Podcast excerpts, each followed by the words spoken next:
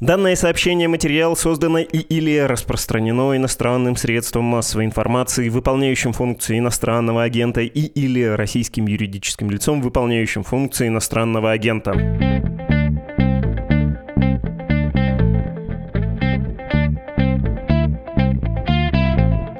Здравствуйте, у микрофона Владислав Горин. Сегодня мы говорим с Алексеем Уваровым, приглашенным исследователем Боннского университета отделения Восточной Европы. Алексей, приветствую вас. Добрый день. Я бы коротко сперва сформулировал тему, а потом подлиннее повод. Тема, если коротко, ООН и возможная будущая архитектура мировой безопасности. Нынешняя, как можно заметить, оказалась плохо приспособлена к противодействию крупной классической войне в Европе. Казалось бы, такая привычная вещь, и все для этого сделано, но нет. А повод в том, что Украина начала процесс исключения России из Совета Безопасности ООН и вообще Организации Объединенных Наций. 26 декабря министр иностранных дел Украины Дмитрий Кулеба заявил, и это цитата по УНИАН, «Мы заявили на официальном уровне свою подробную и аргументированную позицию, почему пребывание России в Совбезе ООН и в организации нелегитимно. Мы предоставили детальные доказательства того, как 31 год назад российская делегация, по сути, просто оккупировала кресло СССР в Совете Безопасности ООН, государство, которое на тот момент прекратило свое существование без каких-либо уставных оснований для этого. Передача России места СССР трактуется Украиной как э, грубое нарушение пункта 2 статьи 4 Устава ООН, который четко определяет единую легитимную процедуру приобретения членства в организации. Есть заявление МИДа, и там сказано, что военная агрессия России — это тоже аргумент, это беспрецедентное нарушение целей и принципов Устава, что Россия злоупотребляет своим правом вето в Совбезе, например, блокируя резолюции о создании трибунала по малазийскому Боингу, резолюции по кризису в Венесуэле, резолюции о санкциях против КНДР очередных и о признании, к примеру, да, убийств в Сребренице. Там вообще полтора десятка, что ли, резолюций, которые перечисляет украинская сторона. Давайте с этим разберемся, тем более, что и президент Зеленский в ООН говорил, что, мол, государство-террорист Российской Федерации надо исключать. Сперва супер общий вопрос. Из ООН вообще кого-то исключали? Потому что я, как историк, конечно, помню, что из Лиги наций накануне Второй мировой войны кого только не исключали. И СССР, и Третий Рейх, а вот из ООН не припоминаю ну, насколько мне известно, из ООН никого не исключали. Ну и, во-первых, практика исключения кого-то из Лиги наций показала, что, в общем-то, это ничего совершенно не дает. Те, кто хотели что-то делать, они и так это делали, что нацистская Германия, что Советский Союз, как бы в этом смысле факт исключения на их политику никак не повлиял. Да, это было немножко неприятно, может быть, даже чуть-чуть позорно, там, в случае с Советским Союзом и Финской войной, но в целом, как бы, ну, что за проблема? Для авторитарных режимов 20 века проблемы это точно не было. Что касается процедуры в целом, насколько мне известно, таких практик еще не было. Были ситуации, когда государства прекращали существование, как, допустим, Югославии, и тогда принимались новые государства, но чтобы исключали, как говорится, on purpose, такого нам еще неизвестно. И главное, не совсем понятно, какие последствия этого могут быть. Во всяком случае, прецедента такого еще не было. Э, возможно ли по уставу ООН эта процедура исключения? Насколько мне известно, нет. Могу сказать сразу, что устав ООН это очень своеобразный документ, который релевантность имеет, прям скажем, среднюю. Проблема, например, в том, что там среди государств-основателей ООН обозначен Советский Союз, которого давно как уже нет.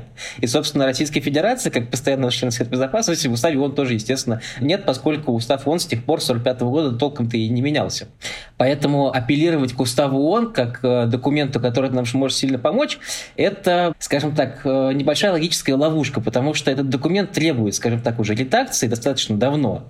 И вот вопрос про исключение России из Совета Безопасности как раз это вопрос номер один в этой связи, потому что для того, чтобы даже не исключить кого-то из там, Совета Безопасности, а просто для того, чтобы внести изменения в устав ООН, нужно согласие всех членов Совета Безопасности. А проблема в том, что в Совете Безопасности, согласно уставу, сидит Советский Союз, которого, как вы понимаете, уже нет. Соответственно, нужно согласие Советского Союза, но и Советского Союза уже тоже нет. В общем, тут возникает очень много таких очень любопытных коллизий, связанных с тем, что право, по сути, не менялось, а при этом ситуация уже совершенно другая.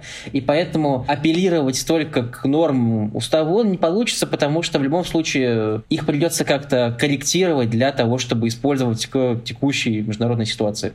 А к чему апеллировать? Потому что вот эту концепцию про то, что место в Совбезе ООН Россия захватила, там должен сидеть Советский Союз, а не какая-то Российская Федерация, я встречал весной или летом ли еще, и читая эти рассуждения, подумал, ну ладно, харе фантазировать, и вот теперь не без недоумения читаю это в официальных заявлениях Киева, и все еще не могу понять, это троллинг такой, а я просто юмора не понимаю, или нет, не троллинг, и действительно есть легитимные основания для этого. То есть это по большому счету, конечно, вопрос о том, на чем зиждется право нахождения России в ООН, в том числе в Совбезе. Вопрос хороший, и, собственно, в заявлении украинского МИДа изложена концепция как бы, да, видения украинской страны, и, в частности, ссылки на прецеденты, допустим, с распадом Чехословакии, с приемом заново новых членов, собственно, Чехии и Словакии. А проблема в том, то, что кейс Чехословакии – это именно кейс, но не пример для всех остальных стран. Дело в том, что такого рода случаи, когда одно государство прекращало существование и новые члены появлялись, или продолжали членство, такого рода случаи уже были. Например, если мы говорим про Индию и Пакистан, собственно, Пакистан же, строго говоря, выделился из состава Индии, Индия не прекращала членство, она продолжила членство, а Пакистан приняли по-новому. Есть и другие, опять же, примеры. Допустим, возьмем историю с Суданом и Южным Суданом. Судан-то как бы вот старый, его же не исключали из ООН, он продолжил свою, собственно, деятельность, но Южный Судан приняли в ООН. Дело в том, что международное право, хотя, безусловно, имеет разного рода традиции и обычаи, оно не имеет четкой структуры правил на этот счет, как именно это должно происходить. И опыт принятия новых стран, да, и, допустим, там продолжение или не продолжение, имеет совершенно разные примеры. Еще один пример – история с Югославией. Собственно, то распад Югославии, естественно, это был член ООН. После выхода Словении, Хорватии, Боснии и Герцеговины Югославия в таком статусе, как бы получается, у нас остались там, собственно, Сербия и Черногория, продолжила вот Югославия свою деятельность уже, собственно, до 2000 года, оставаясь тем же членом ООН, и затем уже в 2000 году прошла процедуру переприема, скажем так. Здесь, повторюсь, нет какого-то единого сценария. Здесь есть разные прецеденты, на которые можно ссылаться, как бы они работают и в одну, и в другую сторону. Это первое. Второй момент касается, собственно, правомерности нахождения России в Совете Безопасности ООН вместо Советского Союза. Мы с вами уже говорили о том, то, что проблема заключается в нахождении самого Советского Союза в качестве государства-основателя ООН и, в частности, его места в Совете Безопасности. Соответственно, изменить устав можно только с согласия Советского Союза, которого уже, собственно, нет. Почему Россия вообще это место заняла? На сей счет было специальное решение генерального секретаря и, собственно, упоминаемое также в заявлении украинского МИДа, равно как и заключение правового комитета ООН. Проблема в том, что обычно такого рода решения о приеме, допустим, нового государства в ООН, нет такой процедуры, не согласия Генсека, допустим, и правового комитета, а через Генассамблею, в общем, так, общим порядком. Здесь кейс был несколько особенный, и на то были свои причины. Дело в том, что Россию в качестве приоритетного да, продолжателя дела Советского Союза признали в таком качестве не только, допустим, ООН, но и, в общем-то, почти все страны мира, за исключением совсем нескольких, а, собственно, это, на момент нулевых это была совершенно точно Австрия, Мексика, ну и, собственно, Украина. Если позволите, я немножко раскрою вообще момент, в чем сложность, скажем так, почему Россия претендует, а Украина этого не признает с Советского Союза. Все упирается в вопрос о том, что такое правоприемство и что такое продолжательство. Когда мы говорим о право правоприемстве мы говорим о том, что есть один субъект международного права, который существовал, существовал, и вдруг существовать перестал. Соответственно, возникает новый субъект международного права, которые на себя берут обязанности и права предыдущего. То есть, условно, есть Советский Союз, но уже был, получается, образовались новые республики, независимые, которые являются правоприемницами Советского Союза, то есть берут на себя права и обязанности до того, взятые на себя Советским Союзом. Ключевой момент состоит здесь в том, что это два разных субъекта. То есть Советский Союз – это одно, современный современная, допустим, Литва, это совершенно другое. Они не равны друг другу, поэтому это именно преемничество, то есть есть налицо разрыв. А вот с Россией немножко сложнее. Россия носит статус правопродолжателя Советского Союза. Это было не сразу. Изначально, когда Советский Союз распался, Россия наряду с другими республиками была просто правоприемницей, то есть одной из держательниц всех обязательств и прав. Но В течение 91-92 годов Россия через разные, опять же, скажем так, э, инструменты, в том числе через переговоры с бывшими советскими республиками, через общение с внешними партнерами, приобрела большую часть, скажем так, обязательств, прав и в том числе и активов, которые имел Советский Союз. И стала государством право продолжать. Это очень странная такая история. Объясню, в чем как бы странность. У нас есть, допустим, государство-продолжатель, концепция. Это кейс, допустим, Польши, которая была оккупирована в годы Второй мировой, но все равно продолжала существовать как государство. Было правительство в изгнании. Собственно, после деоккупации Польши Польша продолжает существование. Это не новое государство, это та же самая Польша. То есть нет преемничества одной Польши а другой. Это всегда Польша. Россия не продолжатель Советского Союза, а правопродолжатель. Потому что мы понимаем, что Советский Союз и Россия это не одно и то же. Тем не менее, Россия в юридическом смысле взяла на себя весь комплекс ответственности и прав Советского Союза взяла, но будем как бы тоже справедливо, Украина с 91 года последовательно отрицала право Российской Федерации на то, чтобы быть не просто правоприемником, как все остальные, а именно правопродолжателем. Это вполне четкая, конкретная позиция Украины, которая, в общем, 91 года не изменилась. Она касалась как и места России, скажем так, в системе международных отношений в целом, так и, допустим, собственности Советского Союза за рубежом. В частности, после распада СССР большинство зданий посольств Советского Союза перешли автоматически к России, и это признали все страны, где эти посольства находились. В принципе, это всех просто устраивало, кроме Украины, которая с этим боролась.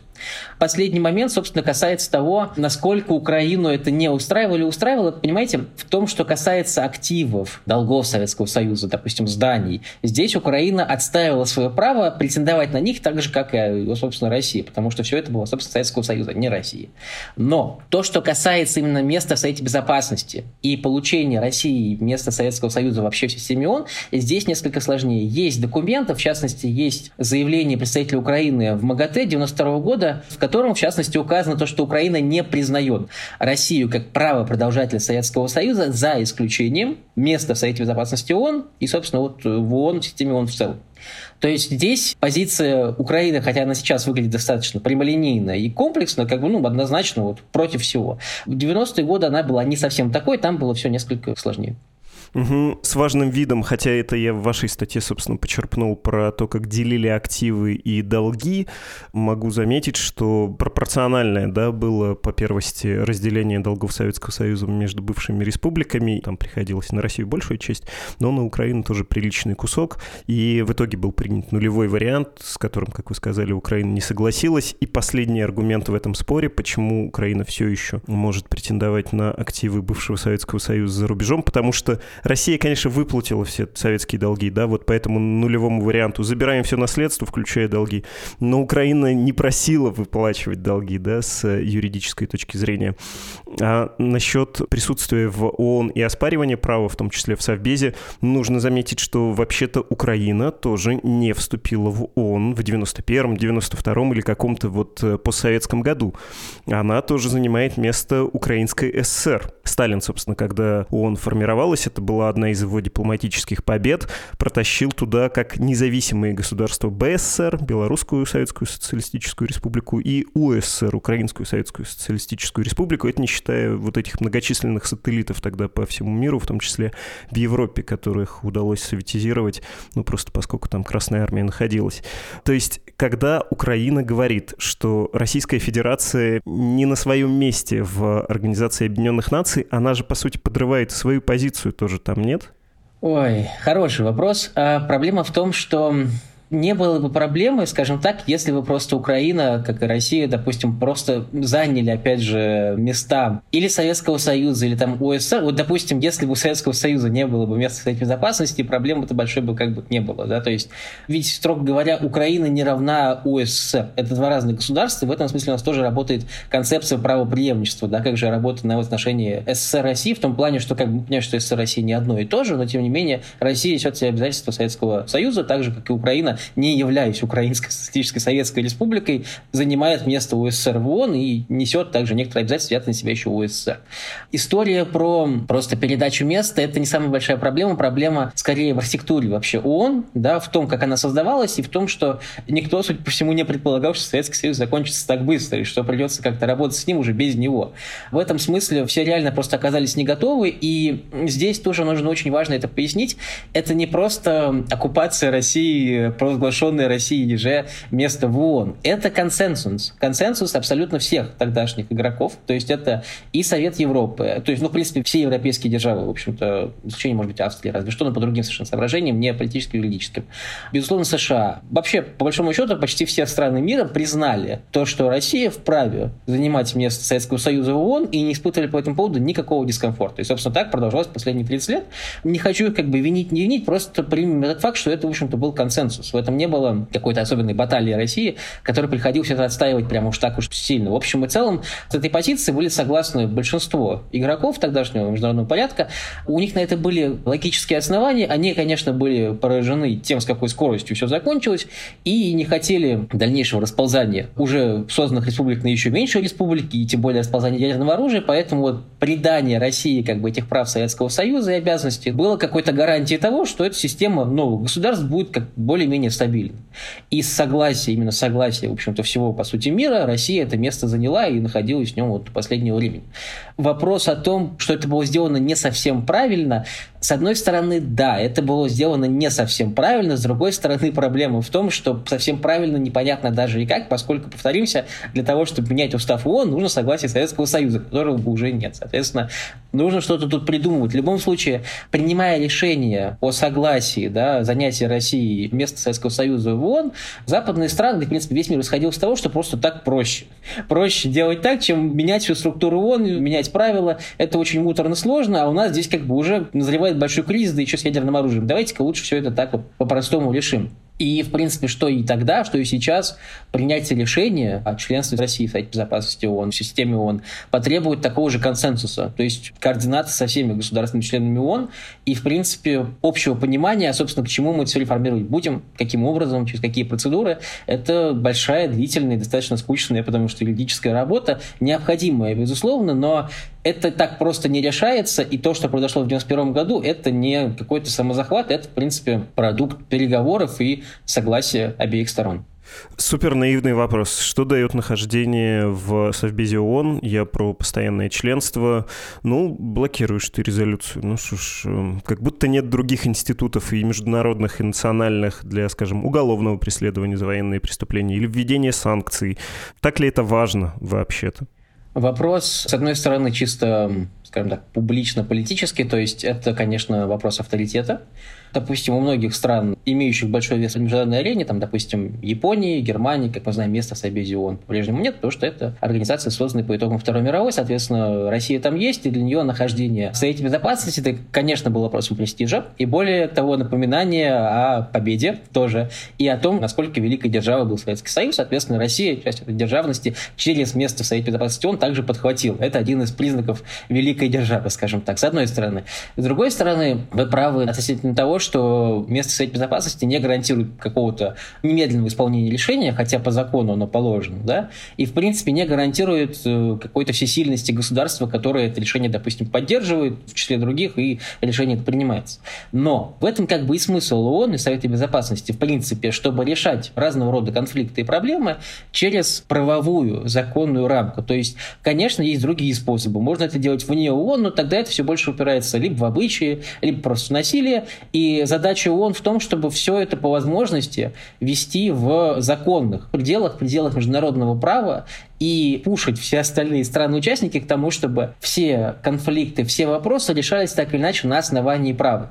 Понятно, что это работает не всегда. Понятно, что он может сделать далеко не все. Но, в принципе, наличие этой переговорной площадки, которая оперирует в первую очередь понятиями закона, очень важна и, собственно, до сих пор. Смысл в том, что мы все должны делать по закону. Мы как бы понимаем, что и внутри страны любой где-то в меньшей степени, где-то в большей степени могут доминировать традиции, обычаи и так далее, там жесткое насилие тогда как по-хорошему должен быть закон. Равно как и ООН. Это история про то, как отношения между государствами в разных сценариях, будь то, опять же, там, агрессивная война, к сожалению, да, блокада, геноцид, решались и разрешались именно на основании норм международного права, на основании закона.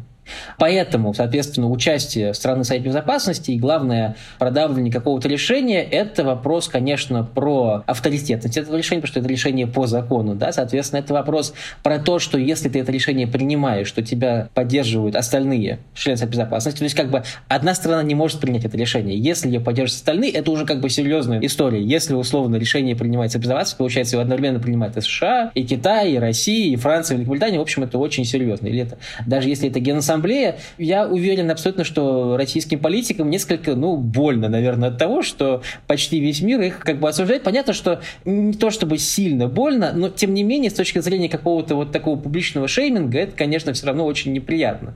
И это тоже имеет свое значение. Понятно, что в одиночку этот фактор не работает, но наряду с другими, конечно, он имеет значение и юридическое, и политическое, ну и просто чисто даже вот такое вот пиар-значение, когда весь мир буквально против тебя, это немножко все-таки не здорово. Ну, может, весь мир против тебя, а ты говоришь вето, еще Китай как минимум промолчит, да? Воздержится, и это тоже уже выглядит как блокирующий пакет. Вы наверняка в этом году читали много всяких рассуждений про то, что вот мировая архитектура безопасности себя не оправдала. ООН, вне ООН, так получается, нет механизмов повлиять на страну, тем более постоянного члена Совбеза ООН, который начинает агрессию. Или там на ядерную страну, да, что ты с ней сделаешь. Как развивается эта дискуссия, насколько она вообще серьезна, может ли она к чему-то привести? Ну, потому что тут на моем месте любой симпатизант политики Кремля сказал бы, а вы что, не в курсе, что Америка, постоянный член Совбеза ООН, тоже регулярно так делает, в смысле развязывает войны агрессивные, которые такими можно счесть. Франция бомбила Ливию, Великобритания, что там за Великобритания? Ну, чего-то добыло, да, участие в коалициях минимум. Фолклендские острова можно вспомнить, я не знаю. Например. Ну, Фолкленды, тут мы, да, на скользкой почве, да. Да даже Китай можно припомнить, я сейчас понял, что я не помню год в котором КНР сменила Республику Китай в ООН, но, тем не менее, Вьетнамская война точно уже была, да, во время присутствия в числе постоянных членов Совбеза Китая. Ну, вот буквально все повоевали. Что за русофобия? Почему что-то надо менять? То есть я бы рискнул приперчить этот свой вопрос про архитектуру безопасности и международного права еще и вот э, такой эмоции. Ну, мне кажется, за последние 30 лет количество предложений по поводу того, что нужно реформировать ООН, оно просто запредельное. Это, в общем, неудивительно, потому что действительно мы имеем дело с таким отчасти реликтом, да, 45 -го года. Я не вижу в этом особенной какой-то русофобии, я просто вижу продолжение критики ООН, которая продолжается уже, ну, десятилетиями, чуть ли не с момента основания. Да? Особенно эта критика, конечно, уместна после 91 года, просто в силу того, что, конечно, архитектура ООН и вообще международной безопасности строилась на наличии как минимум двух сверхдержав, Советского Союза и Соединенных Штатов, которые, собственно, гарантировали относительное поддержание баланса. Ну и, собственно, после распада Советского Союза осталась только одна сверхдержава, Соединенные Штаты Америки, что, естественно, этот баланс волей-неволей изменило. Опять же, проблема в том, что было бы это какое-нибудь неформальное образование, там типа была большая восьмерка, стала большая семерка, туда и обратно. Было бы это такое неформальное объединение, это был бы другой разговор. Но мы говорим все-таки про организацию, которая построена буквально на системе и нормах международного права. Поэтому, повторюсь, реформировать ее совершенно непросто. Это, конечно, нужно. Более того, предложения этих реформ поступали уже очень давно. Не нужно думать, что Россия как бы тут все разом проснулись, а вот давайте сейчас он реформируем. Конечно, нет. Это история десятилетий, повторюсь. Предложения поступали самые разные по поводу приема новых членов Совета Безопасности ООН. В частности, той же Германии, Японии, которые, ну, по праву, в общем, по весу на международной арене, международной политике, международной экономике имеют, наверное, право там находиться, но, повторюсь, проблема в том, что структура ООН, она носит черты, конечно, мая, сентября 45 года, с этим ничего не поделаешь, во всяком случае, в текущей версии. Но настолько уже укоренилось у нас представление и понимание, что такое ООН, это уже, прямо скажем, такое обычай, что реформирование ООН — это очень сложный, большой и не то чтобы очень предсказуемый процесс, в котором у разных государств очень разные цели да, и задачи. Поэтому осуществить реформу ООН как бы по существу очень сложно, потому что для того, чтобы это прошло, нужно, чтобы с ней были согласны все. Попробуйте что-то поменять, допустим, я не знаю, в компании даже небольшой. Там. Когда мы говорим про всемирную организацию, которая входит буквально все страны мира, ну почти все, как проводить ее реформу, которая, безусловно, нужна, но это не совсем понятно. Э, опять же, предложения такие были и раньше, повторюсь, они были в связи с разными кейсами, в том числе с кейсами там, Соединенных Штатов. Мне здесь русофобия, просто эта проблема вновь показала себя в том, что, к сожалению, в мире, в котором нет баланса сил двух сверхдержав, сила закона мало что может сделать, скажем прямо. Да и, господи, кроме того, даже если у нас есть в России, которая сейчас творит совершенно жуткие вещи, да, имея ядерное оружие, но Соединенные Штаты сильнее России с точки зрения вооруженной мощи. То есть это даже не баланс, это преимущество. Но и дает ли это что-нибудь с точки зрения решения этой проблемы? В том-то и дело, что нет. Даже раньше, когда был баланс, и Советский Союз был по мощи ну, плюс-минус равен Соединенным Штатам, да, давление это имело свои пределы. Сейчас, когда Россия намного слабее Советского Союза, тем не менее, наличие ядерного оружия исключает какую-то возможность ну, более радикального решения или давления на Российскую Федерацию. И последний момент связан как раз с тем, то, что ООН создавалась тогда, когда ядерное оружие только появилось. Поэтому, безусловно, это была организация в большей степени скорее похожая на Лигу наций, в том смысле, что это доядерная да, организация. И вот то, что ядерное оружие появилось, и то, что оно такое мощное, и то, что стран, владеющих э, ядерным оружием несколько, это уже такое последствие, которое при создании организации не очень-то могло учитываться. Это, конечно, немножко поменяло всю историю. Хотя, опять же, даже что самый Роберт Оппенгеймер, Кремер, один из создателей ядерного оружия в США, предлагал передать контроль над ядерным оружием ООН именно по той причине, что это как бы ну, всю систему иначе международной безопасности может разрушить. И он, в общем наверное, был в этом смысле прав. Но, опять же, повторюсь, проблема в том, что все это делалось немножко до, и текущий кризис, конечно, на него не существует каких-то инструментов ООН, которые могли бы его эффективно решить. Представляете ли вы себе, что в ближайшие десятилетия, ну, поскольку мы точно вышли из поствоенного пространства, вот этой эпохи после Второй мировой войны, все-таки поменяется система международных отношений, потому что мы не упомянули, например, Индию, да, и Пакистан гигантский и по населению, и по экономическому значению государства с ядерным оружием. Есть э, другие ядерные державы, например, даже КНДР или Израиль, который стыдливо скрывает, что у него есть, но у него, как все полагают, существует все-таки кнопочка. Ну, то есть помимо Японии, да, и Германии, которых вы упоминали, может быть, там какая-нибудь Индонезия, еще кто-то, много кого подросло, и странно существовать в мире, где в Совете Безопасности в числе постоянных членов нет Индии, хотя даже во время Холодной войны она была третьим игроком, лидером стран неприсоединения, то, что называется третьим миром. Звучит обидно, но вообще это значит, что мы не с Америкой и не с Советским Союзом, да. Ну, то есть масса государств, которые, очевидно, в 21 веке будут играть куда большую роль, чем Российская Федерация или, при всем уважении, Франция и Великобритания, но которые не представлены в международных структурах, эм, как это называется, пропорционально. Здесь, опять же, отвечая на ваш вопрос, я бы попробовал сослаться на кейс как раз Лиги наций, потому что чисто технически Лига наций существовала как раз если мне память не изменяет, до 1945 года, когда, собственно, ее место заняла уже система международной безопасности ООН. И в этом смысле, например, вот такая опция не реформировать ООН, а сделать новую международную организацию, глобальную организацию, да, в каком-то смысле это даже, может быть, было бы проще, потому что тогда мы могли бы утвердить какие-то более распределенные роли с пропорциональным учетом да, места держав и стран в системе международной безопасности, международной экономики вообще в мире в целом. Насколько на это все согласятся, есть по этому поводу большие сомнения, но опять же, вот пример Лиги наций очень показательный. Никто не пытался возвратить Лигу наций вот в том же виде, что и до Второй мировой, и пытаться как-то вот из нее что-то слепить. Надо полагать, что просто сам образ себя очень сильно дискредитировал. И в этом смысле и ООН себя достаточно сильно уже дискредитировал. Станет ли это поводом для того, чтобы создать новую глобальную организацию международной безопасности? Хороший вопрос. Видите ли, опять же, проблема в том, что в 1945 году, конечно, была воля победителей, которые навязали ее остальному миру. Ну, будем честны.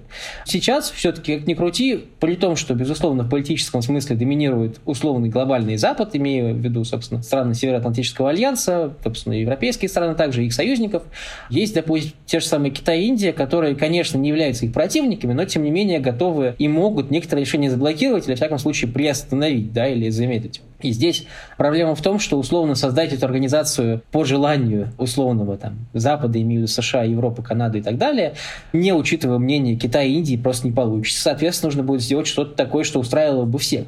Но вопрос в том, пойдут ли на это все остальные страны, чтобы вот взять и заново строить что-то новое, когда, в принципе, есть он, который, да, работает с перебоями, да, не везде справляется, но в целом это что-то уже простое и понятное. А вот напрягаться и заново строить что-то новое, ну, Захотят ли это все и сразу, и главное, пройдут ли все этот путь, большой-большой вопрос. С другой стороны, та угрожающая ситуация, в которой мир оказался сейчас, она, конечно, беспрецедентная в каком-то смысле, и она касается, в общем-то, большинства стран мира напрямую или опосредованно, и те же самые Индии, Китай и так далее, когда речь, допустим, идет об угрозе ядерной войны. И мы можем отметить, что, по сути, так или иначе, все ведущие страны мира так или иначе выразили свою позицию по отношению к войне и так или иначе заинтересованы в регулировании регулировании этого конфликта. И, возможно, вот эта вот глобальная заинтересованность в регулировании конфликтов и, в принципе, глобальная заинтересованность в структуре безопасности может, не должна, но может стать поводом для того, чтобы как-то ее пересобрать, в том числе на новых основаниях. Но, мне кажется, пока для этого еще немножко мало времени прошло, исход конфликта, то, в каком состоянии окажется после этого Россия, да, Соединенные Штаты, Китай, в принципе, то, каким будет мир после окончания конфликта, послужит или не послужит залогом образования такой новой системы международной безопасности. Спасибо вам огромное. Все было очень понятно и очень интересно. Всего доброго. Это был Алексей Уваров, приглашенный исследователь Боннского университета отделения истории Восточной Европы.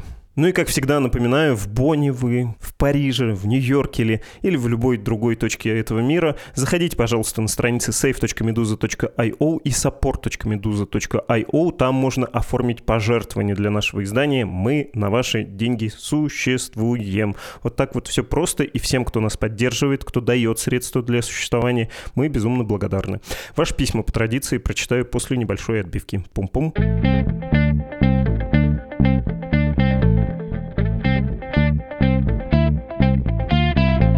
Пусть будет одно, но основательное послание. Его написал Дмитрий. До сих пор вспоминаю ваш подкаст про потомков жертв и палачей ЧК НКВД, как они находили и прощали друг друга. К сожалению, так не получается с бывшими друзьями детства, одноклассниками. Я уже много лет назад уехал из России, и современной властью меня связывает только лишь паспорт. Ненадолго, надеюсь.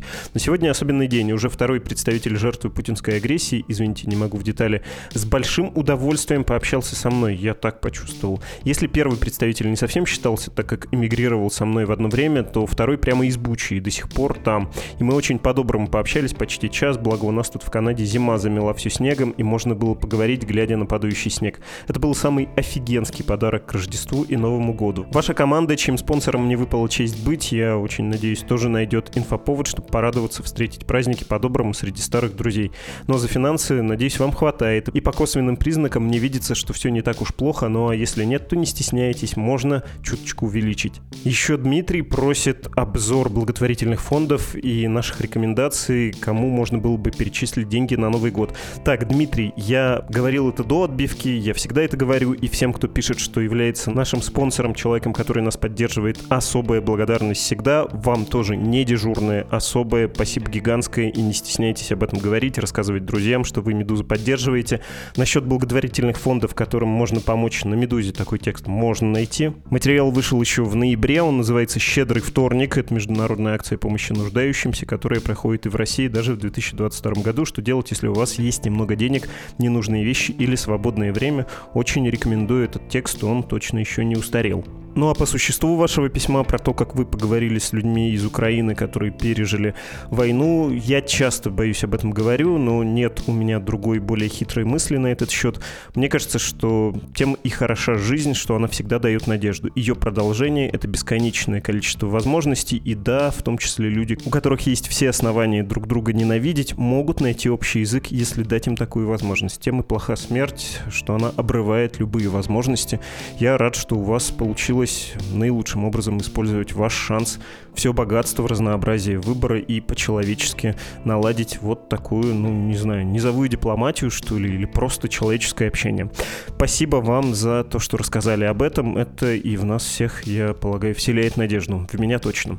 Напоминаю, что это был эпизод подкаста «Что случилось?», посвященного новостям, которые долго остаются важными. И напоминаю, в длинные выходные, пусть не с понедельника по пятницу, но все же мы тоже будем выходить с каникулярными большими выпусками, так что не теряйте нас из виду. Ну и, само собой, впереди еще два эпизода этого года, один из которых — ответы на ваши вопросы. Вот нынче начну понемногу собирать на них ответы. До скорого! thank you